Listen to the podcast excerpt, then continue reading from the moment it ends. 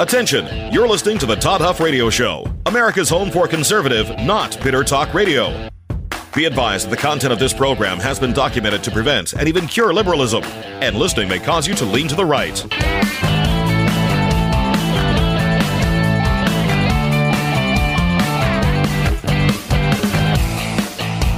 Here's your conservative, but not bitter host, Todd Huff.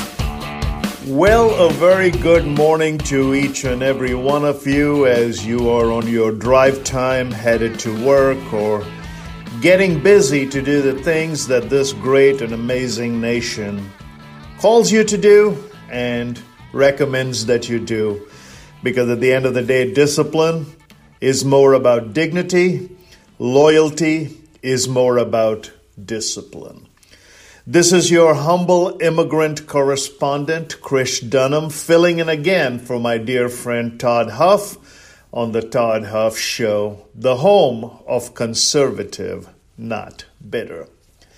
I'm always excited and elated at the opportunity to be asked to come back behind the microphone and share some ideas and precepts from a journey that has taken 35 years in this amazing land. I remember after the last time I was on the show, I actually elicited a couple of emails from folks who went to my website, shameless plug, krishdhanam.com. That's K R I S H D H A N A M.com, krishdhanam.com. Or from there, you can access a myriad of other things we do. I have limited social media exposure in that I am on LinkedIn and on Instagram I vacated Facebook about a year ago. But krishdhanam.com is the website from where you can access me, and some of you did the last time, even though it was a self serving, shameless plug. Uh, I guess my friend is uh, out and about doing the things that God calls him to do in both Indiana and around the nation. And so, for wherever you're listening to, sit back, relax. The next hour today and tomorrow will be me filling in, giving you my take on this whole journey of conservatism, maybe touch on some of the toxic topics of our time. But uh, interestingly enough, recently I was at an event and I got to share an, an analogy or an anecdote, so to speak, that was designed tongue in cheek but again, just like those emails that you sent saying, hey, I like your style, I like to listen to you, you seem to come with a, an amount of information and data. And that's my bent. My bent is I love this forum of conservative, not bitter, for the simple reason is that conservatism is a logical choice. Logic is an intellectual exercise, so conservatism has to be an intellectual exercise. If you approach things with feelings, you will end up being liberal because at the end of the day, man's morality is not caused by man's identity and it's never preserved in self preservation. Man's identity and his morality comes from a moral law and a moral lawgiver if you basically subscribe to your everyday living, believing that there is something in the beyond that governs us and controls us, that the world that we inhabit is wonderfully and fearfully made, and that we are made in the image of God, our logic tends to allow our intellect to then progress. So while I was on a stage in Louisville, Kentucky, I made this anecdote. I said, I'm originally from India. That makes me an Indian. And I know some of you are going to squirm about nomenclature, but I said, Columbus was looking for me. He found you by mistake. Now, whether you want to call it Indigenous People Day or Columbus Day or any of those other things, it doesn't matter. That's just a day. But a man named Christopher Columbus did discover the United States in 1492 by all historical accounts, and there may be people who disagree with that. There may be people who challenge me on that. But the truth is, he was looking for me in India and he found the people here by mistake. So as a result, everything that has happened since then is the result of a mistake. Now that's just me as an immigrant talking and having some fun with it. So I jokingly said to this crowd that I am raising a petition to get signatures of people who are willing to now sue the descendants of the geography teacher of Christopher Columbus, because if that teacher was accurate in simple directions of left and right, Columbus would have found India, we indirectly would have become rich, and as a result, the rest of the world would have been flocking on our embassy doors all over the world trying to get in. Now, I said that tongue in cheek, completely satirical. And as a result of that, a few people actually found offense in that. Now, the reason they found offense in that is because they parlayed what I said to some of the ridiculous assertions we go into in this thing called blame game. So, this beautiful morning, uh, as you are driving about, as you're welcoming another amazing day, I want to give you a very simple precept to use as an exercise in the days going forward. When we wake up in the morning, do you look through the aim frame or the blame frame? The aim frame is one of possibility. It gives you the hope unlimited. Hope is the foundational quality of all change, said Alfred Adler. John Maxwell said, if there's hope in the future, there's power in the present. I'm just again a very simple motivational and a transformational thought leader, have had great success in the marketplace, both in the United States and globally. But I do believe in something a little more uh, simple than those above two quotes by both Adler and Maxwell. And the first is this hope without gratitude is hopelessness, and change without strategy is cluelessness. So when you look at what is around you and when we look at all of the toxic things that are invading our atmosphere right now, you'll begin to stumble on something called the lies of our times. And these lies are very, very interesting because as far, as far as, you know, even Dostoevsky said, above all, don't lie to yourself. The man who lies to himself and listens to his own lie comes to such a pass that he cannot distinguish the truth within him or around him and so loses all respect for himself and for others. Of course, that quote is from one of the great classical pieces of literature ever written uh, by Fyodor Dostoevsky called Brothers Karamazov. And uh, Peter Kreeft said of the 20, 25 books he, art- he articulated as must read before anybody dies, he put some of the works of Dostoevsky, like Crime and Punishment and Brothers Karamazov, amongst them as the great diatribes of this argument of good versus evil. Now, most of Dostoevsky's setting took place in that time of Russia, which was czarist in nature. They were flirting with the with the throes of what would eventually become socialism and then full blown communism because this was pre Lenin and before the Romanov czars fell. But I love that quote about lies, and we need to transport it in our time if we want us to have that joy that allows us to say, you know what? Happiness depends on happenings, but joy is undiluted, it's unadulterated and pure and our joy for the morning, our joy for the day, our joy and our hope for this drive time to work, our joy in how we go about our businesses, whether we work in factories or whether we work in offices, is not to lie to ourselves. Now, this is where again I go back to my original thought which I began with, and I would encourage you to go back and listen to this uh, this thread because it's a little bit heady. But I want you to ask yourself a question as you're listening to this, and that is this thread of logic and intellect. Are we believing a lie about ourselves because we have been told this lie by others so often that we do believe that the erudite and the sophisticated, the people who occupy the halls of DC, are somehow smarter than the hardworking people in the Midwest who pick up their lunch every day and go to work to do an honest day's work and make an honest day's living? Now, again, I understand that this is a political show in that most of the opinions here are conservative and they are not bitter. But I want to go a little step beyond conservatism to this very idea of logic and intellect. And logic dictates that there is a basic understanding we need to have of ourselves. And that basic understanding comes from asking ourselves this question Are we believing the lies? And if so, has truth become something that is a negotiable commodity?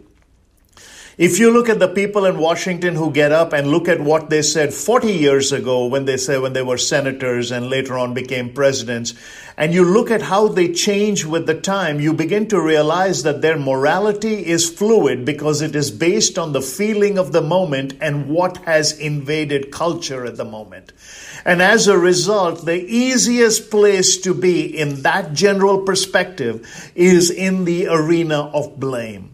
Every day when they open their window, the only way they can find a way to believe the lies they themselves believe is to blame somebody else so that they can say there is no such thing as truth because that truth was jettisoned because I am a victim. And in that victimization, hear what Dostoevsky has to say.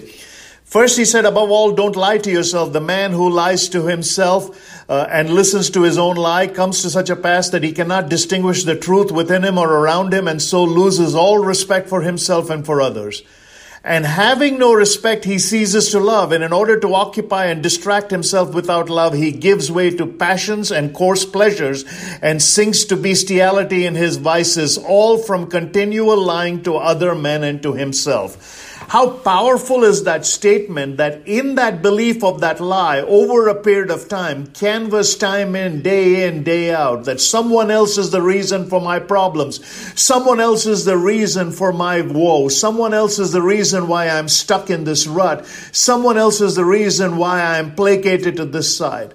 Now, are there legitimate victims in this world? I have never denied that aspect. I have ever never denied that premise. You will never go back in any of my talks and any of my messages and say that I do not give credence to the fact that some people are genuine victims. But the concept of victimization is so broad, it begins with this fundamental lie. And as a result of embracing that lie, man begins to cheapen himself because in order to keep the lie a lie, humanity can only do one thing, and that is suppress truth. The conservative argument has always been logical. Some things are right, some things are wrong. Some things are yes, some things are no. Some things are black, some things are white. The liberal argument has been there can be no right and wrong because wrong manifests itself through the very thing we call right. So now you bring everything and make it critical. You equate everything to the color of your skin and the position and your prominence in society. As a result, we have to ask ourselves the question we have asked in the show before when I have filled in, and that's that question from Francis Schaeffer. How then shall we live? When we come back after the break, let's dissect these two uh, principles of truth and lies and aim and blame and logic and intellect and begin to put some meat around this. And maybe this is your day when you get involved in this journey we call apologetics. How then do we defend that which we believe? Back for more after the break. Well, welcome back. This is Krish Dhanam. I hope you're still tracking with me. And uh, like I said, it's always a joy to be behind the microphone of Todd Huff, my dear friend of many years, and guest host for him on The Todd Huff Show. The home of conservative, not bitter. In the previous segment, I introduced you to Fyodor Dostoevsky, one of the seminal figures of uh, literature and writing uh, lauded by some of the great people that we know through history, like Malcolm Muggeridge and others. Now, I don't mean to put an intellectual, uh, verbal outburst on you just to impress you in any sort of way, but like I said at the start of the show, I'm just a humble immigrant correspondent. I landed on these golden shores with $9 in my pocket and no more idea than a goat. Oil was trading at $9 a barrel and I didn't have a car to drive in. And today, whatever astronomical amount it is, I drive an SUV. So I do not come to you as kind of an economic intellect. But somewhere along the journey, I quickly realized that the reason conservative arguments are lost is A, we do not shout and those that shout. You know, Mr. Ziglar, my mentor, often said, when will meets imagination, put your money on imagination. And imagination just seems to have a higher volume in rhetoric today.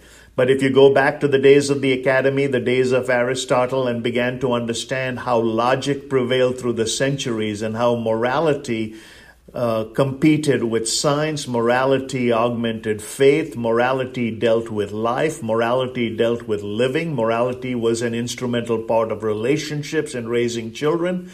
And uh, we have used these statistics before, but the the very word morality is under attack right now because it, it, it forebodes or it kind of makes you feel bigoted that you're taking some kind of a moral high ground because your families uh, did not break up or you grew up in some kind of semblance of what we would concede, consider or perceive as normalcy. Now, don't hear again what I'm not saying. I've met people who came from families that were fractured who did amazing things. I've met people who came out of abject poverty who reached enormous heights.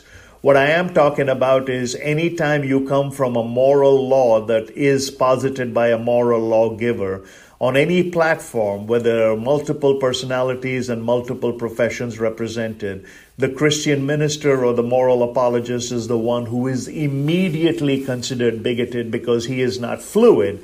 He is basing his thoughts and his opinions on a set of rules, a commandment that he was given that he believes are not just suggestions but can actually work and manifest into life.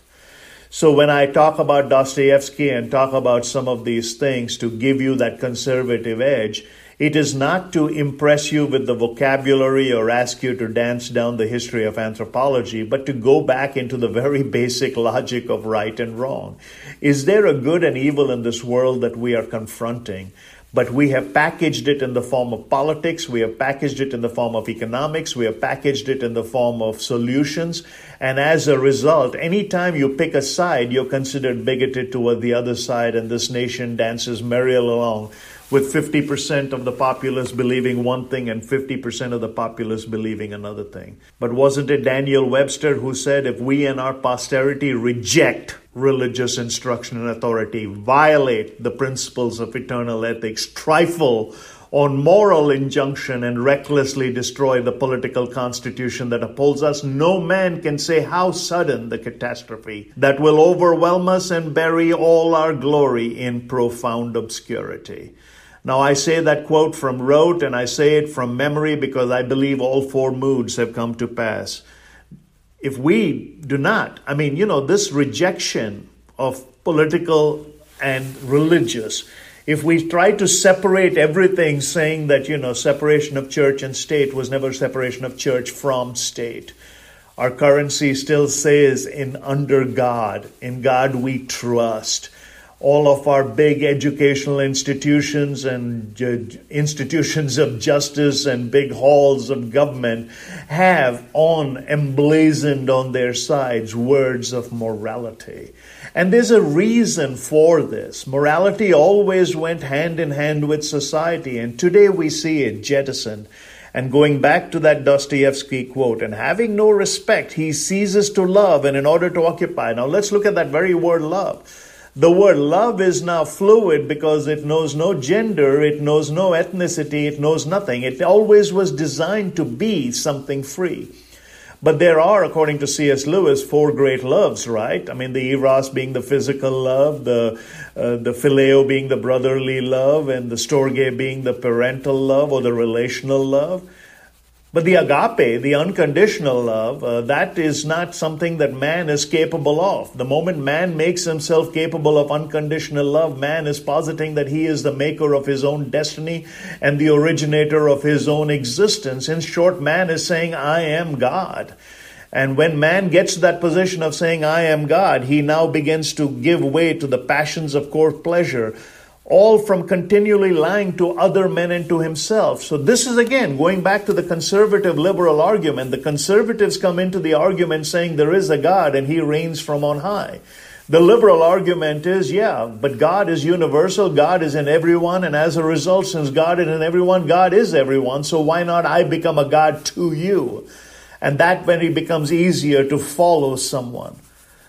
William Temple said worship is the submission of all of our nature to God, and as a result of it, it is offering it to Him in holy adoration. Adoration being the only component that humanity is completely capable of in a selfless way. Think about what I just said. Adoration is the only component, and as a result, now we are going through entire blocks of people who want to adore other people uh, and this is just very frightening because our heroes are now people who read scripts for a living. They get on a Twitter tirade with someone else, and we call it a Twitter war. A war is a war where you begin to define territory. An intellectual war is when you begin to define the sanity. But a bunch of people with the collective intelligence of a gnat are standing up there as moral high ground and this great authority that is vociferous in nature, and they're yelling from the treetops saying, You need to listen. And this is again the next arena of where conservatism has to begin to assert itself. When you go on, think about who are our influencers. I got this from my pastor this past week. Our influencers are all on Instagram. In fact, that's what they are called. There are jokes that they themselves write about their ability to influence. As after you get to 150, 200, 300, whatever that magic number is, thousand followers, you are considered by the algorithms of social media and influence. So your ability to orchestrate a TikTok reel of some kind for about 10 seconds and talk about something inane and mundane or imitate a dance that someone else has already sung to a tune that someone else already made famous that other people will now watch in sound bites is what we call influence. Newton, where art thou now? You know, as someone said one time, Milton, where art thou? England is in need of your poetry. England is in need of your words. Where have our heroes gone? Again, I'm coming to you as a humble immigrant correspondent, and I hope I'm motivating the heck out of you to begin to imagine that intellect is a byproduct of logic. Logic is one of the fundamental things that begins to govern humanity. There is a law of non contradiction. Two things cannot be right at the same time in the same relationship, one of them has to be wrong. So when we look at this broad discourse of liberalism and conservatism, one of them has to be wrong. Both of them can. This live and let live will work. It sounds like a nice little argument, but at the end of the day, something's got to give. Now, I've traveled much of the free world and I've seen a lot of stuff around the globe. I've seen where this kind of warped thinking takes entire generations of people to believe that someone else has the answer. I've seen where someone says that if I just spend uncontrollably and increase the amount of debt that I have personally, collectively, because you all now own everything that I have because of the debt that I created, somehow you're going to collectively solve the problem. No. If we took from someone, we're going to give it back to someone. The great laws of the universe still work. To whom much is expected, much is given, and to whom much is given, much is expected. So when we come back on the other side of the break, I'm going to try to continue this uh, and hopefully you'll com- keep enjoying the message, the motive, and the missive. Again, I'm sorry if I'm getting a little ahead of myself, but like always, I enjoy doing this and keep those messages coming in. Krish at krishdhanam.com. Back after the break. So here we are back after the break, and uh, hopefully you guys are still enjoying it. Um, I went back and uh, just listened as I was recording this that I do tend to get excited and I do tend to get carried away. But I'm now 35 years into this experience we call the American dream.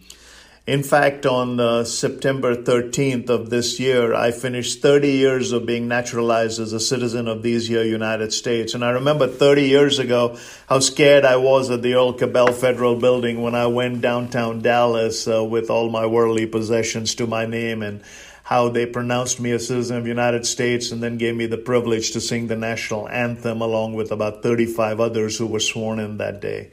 30 years later, I was driven downtown in a luxury car by someone else, paid a good amount of money to speak for an hour to a group of people.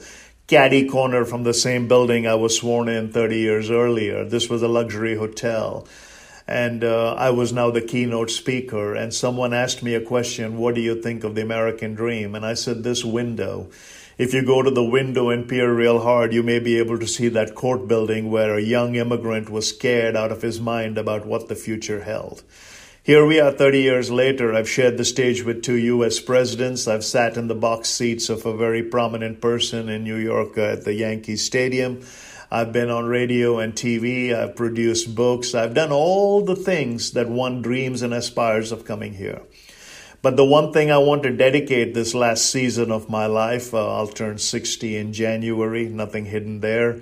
But what I want to dedicate this last season of my life is to awaken people to the possibility of America through the logic and intellect that comes from freedom and morality. If we go back and study our founding fathers and understand who they were and how they represented what they represented, all of them may have believed different things doctrinally. They may have come from different things messianically. They may have come from different perspectives uh, ecclesiastically. But at the end of the day, they all believed in something. And that belief is what unified 56 men who, when they signed their name, realized that they were signing their name in treason. That what they would do as a result of this uh, one stroke of the pen would probably be hanged from the gallows. The result is this beautiful experiment we call these United States of America. One of my favorite pastimes in New York when I'm there and time allows is to go by the United Nations where they say within about a mile and a half to two or maybe a three mile radius of that building is about uh, 157 or 160 um, domiciles or consuls or some kind of sovereign land that is dedicated or offered to people who have diplomacy in this country who represent their country. America is the only nation I know that possibly, if, if evaluated, would find at least one immigrant from every other nation in the world. There are no embassies where the lines are so full as they are in the U.S. embassies around the world. Lover or hater, everybody is trying to get here. And that's one of the reasons why I wanted to take an intellectual excursion into this thing called conservatism, in this thing called morality, in this thing called evangelism. I think we have enough shouting from the rooftops and saying this is wrong, this is totalitarian, and we've talked about it the last time I was there about whether we're in a Huxleyan world or whether we're in an Orwellian world, and then I gave you the data to say that we are probably more on Huxley's side. But I want to even go even a little further and just talk about a fight versus of good versus evil. Not of ideology, not of geography, not of demographics, not of economics. You know, you can go through history. In fact, I was listening, someone posted a quote, and this is very fascinating. In fact, I did this as an exercise. I put a quote up one day and it got certain amount of likes, which it does, and uh, it got certain amount of traction. The next day, I put up another quote of mine, but I put a famous person's name to it. And it got all kinds of traction. It actually had five times the traction just measuring accurately. Now, I'm going to tell you the quote or the person, but the reality is that we live in this culture. And today I saw a quote by someone who had uh, something by, uh, you know, Jimi Hendrix. Now, Jimi Hendrix, of course, famous to be part of that 27 club. I think all these great musicians who either died of natural causes or artificial causes, or people who were in this world that died at the age of 27. There's no data that links them, but some of the famous people like Jim Morrison, Jimi Hendrix, uh, Janis Joplin, and uh, Kurt Cobain, and these are all entertainers that I can think of that are all part of that 27 club. But as I was looking at this Jimi Hendrix quote, I went and did some of my own research. The quote basically talked about knowledge and wisdom. It talked about the fact that uh, wisdom comes from one source, knowledge comes from the other source. And then I went and pulled up his uh, thing on Wikipedia to see how he had lived, uh, where he was born, where he made his fame, where he moved, how he died. And then I saw on Wikipedia something interesting. They said he died of accidental asphyxiation caused by his own regurgitation as a result of excessive barbiturates, or something to that. They put a very clean disclaimer on the fact that here was a person who was at the height of prominence, considered one of the most gifted musicians and guitar players of his time, considered an expert in his genre, considered someone who was a forebearer of things to come, considered a genius at what he did, never saw his 30th birthday. But in the roaring 60s, which was uh, rampant with drugs and free love, here was a byproduct of that. They say he was angry and belligerent some days when he had excessively inebriated himself. But the day he died, he says, his girlfriend says he went to bed and when I woke him up, he was not waking up. He was unresponsive and he was, he was really struggling for breath. I called the paramedics. When they came, they said he had choked on his own bile to make it as, uh, as serene as possible without being graphic over these airwaves. But for such a person like that to talk about knowledge and wisdom, and all these years later, someone put up his name and knowledge and wisdom, and the average person looking at it would look at that quote and say, That is genius, but you also have to look at who quoted it. And that is what we are missing right now. Anytime we quote something, anytime we see something, we do not go back and peel the layers of history to ask ourselves who were the people who influenced them. And this is a telling sign of both conservatism and liberalism. You just have to look and ask yourself who are the primary influences? Who do they quote? Who do they requote? Who do they read? And you'll begin to realize why we are where we are. Conservatives love the idea of freedom and no government and less taxation and more representation and no ideological warfare and amendments. But conservatism seemed to shy away from the idea of that intellectual exercise, which is how do we defeat the very academy which is churning out this liberal mindset? Think about it. Liberalism is coming from the halls of academia, so right off the bat, they perceive themselves to be the more intellectual in the argument. More after we come back. Well, a couple of more segments to go. This is your humble immigrant correspondent, uh, Dhanam, filling in for my dear friend Todd Huff on the Todd Huff Radio Show, the home of conservative, not bitter. Today, our, uh, our excursion is primarily about logic and emotion, primarily about logic and intellect, morality. We use Dostoevsky as our, uh, as our uh, launching point. And I know anybody who hears the word Dostoevsky immediately thinks, man, I think the Todd Huff show has gone liberal or the Todd Huff show has gone communist because that is indeed a Russian name. But if you go and read uh, any of Dostoevsky's work, like Crime and Punishment and uh, Poor as Folk and uh, The Brothers Karamazov, I think five of his books are considered amongst the top five most brilliant classics ever written. They are lengthy, they are verbose, they are character filled, and uh, you'd be well, well, well uh, informed to understand what was happening in the 1850s and the 1860s all the way to the 1890s. This is pre postmodernism. And then comes postmodernism with Nietzsche. And then after that, you have Lenin, uh, who brings in, ushers in the social revolution that dethrones the, the czars of Russia. And then after Lenin, we have Stalin, who says a little power is good, absolute power must be awesome and Stalin's experiment and Lenin's introduction took Russia 75 years to overcome. But if you go back in time, these were a good people. These were a good people who lived in totalitarian times. And if you hear their stories that come from abject poverty and complete despondence, people like Dostoevsky, who himself was branded a dissident of the state, like uh, Solzhenitsyn later on, who wrote the Gulag Archipelago, for which he won the Nobel Prize. But uh, Dostoevsky himself was imprisoned for four years. Uh, how cruel and how brutal was it? He was actually lined up in front of a firing squad, and right before they were about to pull the pin, uh, the reprieve came saying that, oh, it was all a carefully orchestrated joke brutality has a way of making everything look like a joke. That's why Stalin said, you know, the best way you can gain power over a people is first inflict unimaginable pain on them and then become their only source of sustenance. That's what we see happening today. Liberalism in its natural progression, while it sounds like an emotional offering to you saying, Hey, we'll take care of you. Someone else has defamed you. Someone else has defrauded you. Let's blame Christopher Columbus. Let's blame every immigrant who came from India. Whatever it is, let's blame somebody. While that sounds good because basically you're standing at a line looking ahead, wondering why there's nothing behind you, wondering why your very foundations have eroded, it's easy to blame everything, make it critical, blame it on race, and make it a theory of some kind, introduce people, indoctrinate people, whichever whichever side of this argument you're on.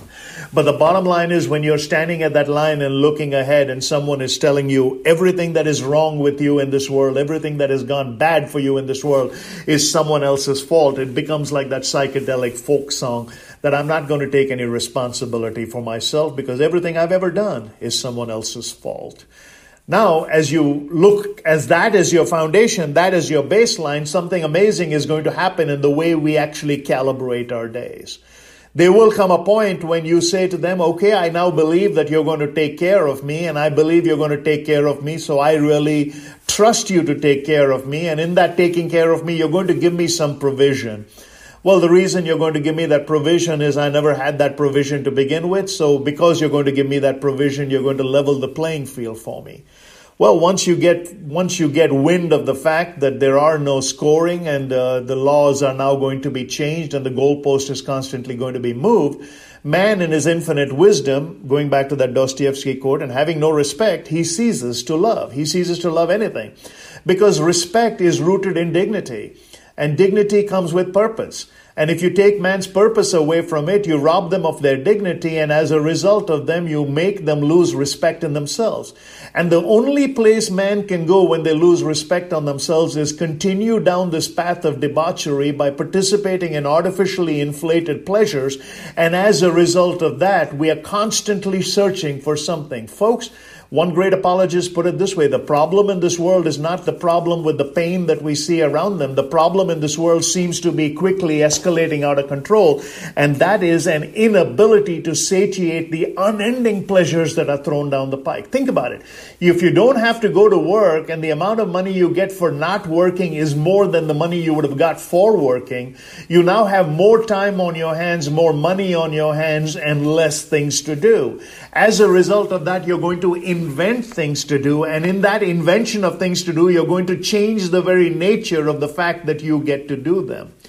Uh, I quoted something the other day which was an offshoot of something else, and that is the point is that the problem in society today, both conservative and liberal, is we actually stand ashamed that nothing shames us anymore. And when you stand ashamed that nothing shames us anymore, you begin to in- invent problems you begin to invent problems hoping that the solutions will come. Think about it.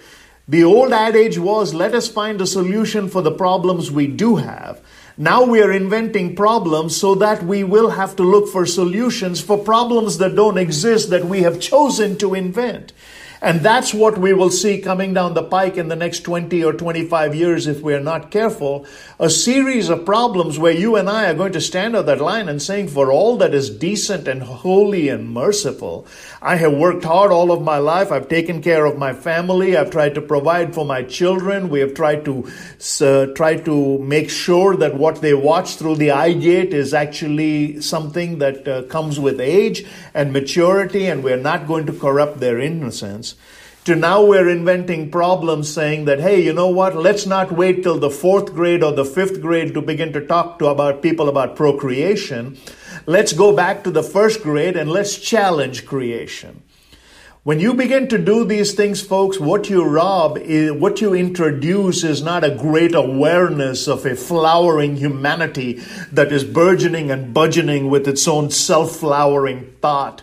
What you end up with is an imbecilic populace that has run out of things to entertain themselves and they are playing God at the very primal level.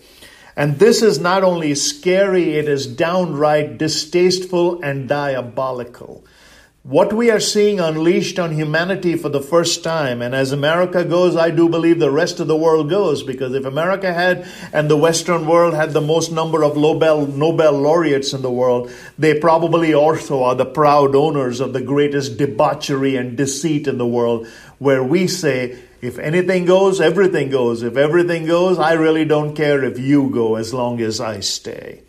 These are some trying and troubling times. Today, I wanted to give you the idea of this concept of logic and rational and morality and how it ties into humanity. We'll come back and we'll do a quick uh, closeout for the day, but then hopefully you'll join us back tomorrow when we introduce to you to some other things. More after this.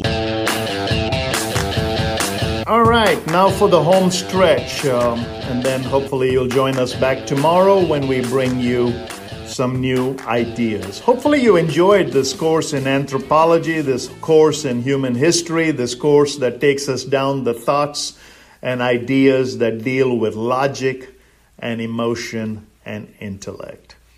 But I want to uh, leave you with a, with a lighter side of things to begin to understand. And this is an old story which I may have shared before on these airwaves, but the story is of Sherlock Holmes and Watson Holmes nudges Watson on the side of a hill one morning and says, What do you see? Watson, ever the deductive, always analytical, he says, Why, Holmes? I look up and I see billions of stars, so I surmise there are thousands and millions of galaxies, so I marvel at the creation of it all theologically. Astrologically, I think Saturn is in Leo. Meteorologically, I think it's going to be a clear day tomorrow. Orologically, I think it's about two in the morning. Why, Holmes, what do you see? And Holmes says, Watson, you idiot, someone stole our tent. I love that story. Many of you have probably heard it. Holmes and uh, Watson, of course, are fictional creations of Sir Arthur Conan Doyle. But Sherlock Holmes was, you know, that analytical genius, and I love the way he surmised that entire brilliant excursion. When you look at all the basic promises of liberalism and how many things they're going to fix and how many trillion dollars they're going to spend, how they're going to fix the roadways, the airways, uh, the very environment we are, the air we breathe, the soil we stand on. What they are saying is that I am going to play God in this time by reintroducing into this culture a series of measures that have taken so many thousand years to evolve. You and I can look at them and say, well, you guys, someone stole our tent. See you tomorrow. Good luck. God bless.